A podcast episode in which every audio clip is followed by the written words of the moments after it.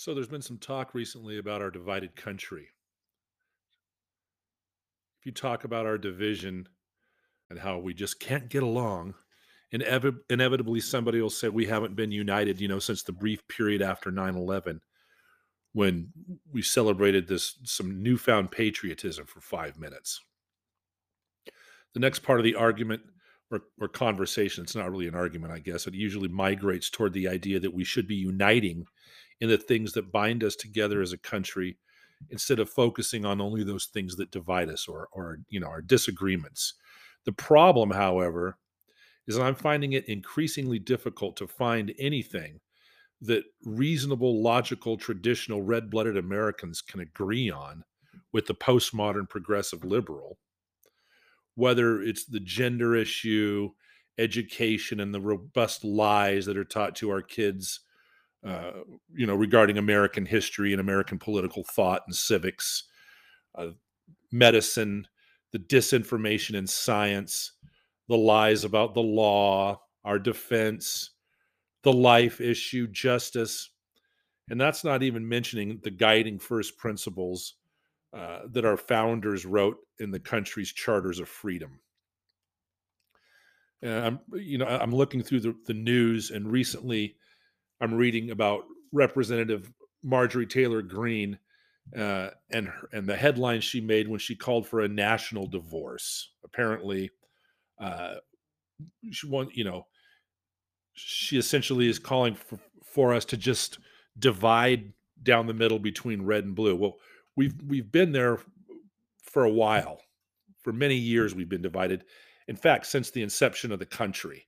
Victor Nava of the New York Post writes the controversial lawmaker said it was time to divide the country along political lines, arguing that the difference between Republican and Democrat leaning states have become irreconcilable. I've got news. The truth is, we've always been divided. And to believe that Americans has always been on the same page politically, spiritually, culturally is a myth. Uh, the country was divided since the since the beginning since the pilgrims showed up uh, and were divided along religious lines. That's one of the reasons we don't have a national religion.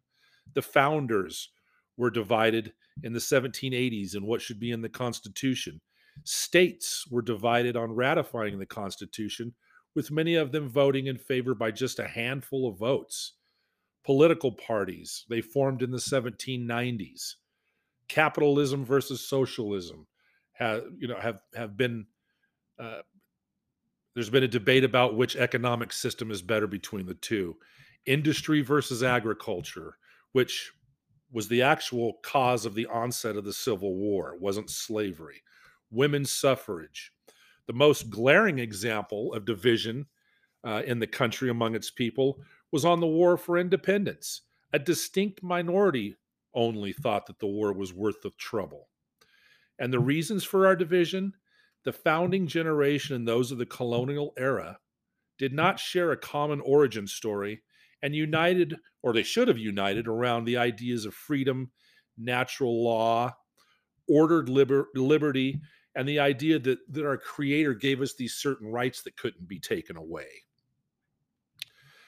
Uh, the modern Democrat or, or liberal, I, I, say Democrat, not all Democrats are, are this radical, but the overwhelming majority of of liberals are, uh, they would have you take away some of your rights.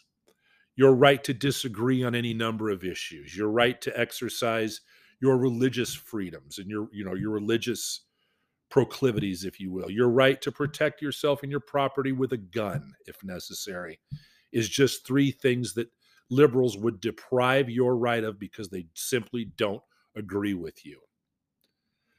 So, d- does the left do they really want unity as they claim, or do they demand compliance to their worldview in exchange for unity and therefore peace? You know, there's a particular worldview culture whose guarantee of peace also rests on the the, similar assumption of compliance and obedience in order to have communal harmony.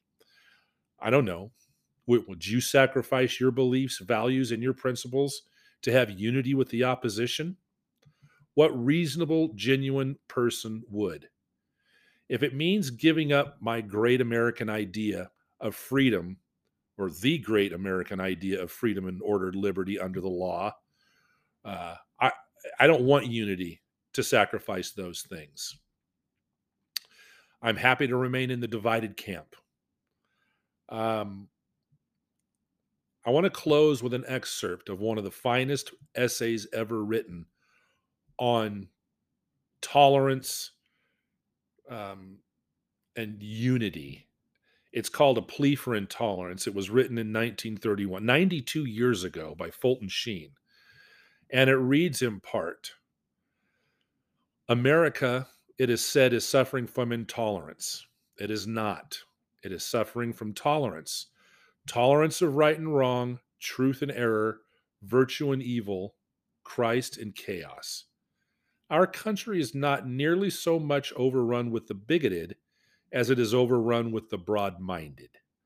The man who can make up his mind in an orderly way, as a man might make up his bed, is called a bigot. But a man who cannot make up his mind any more than he can make up for lost time is called tolerant and broad minded. In the face of this false broad mindedness, what the world needs is intolerance. The world seems to have lost entirely the faculty of distinguishing between good and bad, the right and the wrong. There are some minds that believe that intolerance is always wrong because they make quote unquote intolerance mean hate, narrow mindedness, bigotry, these same minds believe that tolerance is always right because for them, it means charity, open mindedness, American good nature. What is tolerance? Tolerance is an attitude of reasoned patience toward evil and a forbearance that restrains us from showing anger or inflicting punishment. But what is more important than the definition is the field of its application. The important point here is this Tolerance applies only to persons, but never to truth. Intolerance applies only to truth, never to persons. Tolerance applies to the erring, intolerance to the error. I hope you've enjoyed today's short show of the Paleocon. Join us next week for another episode. Thank you.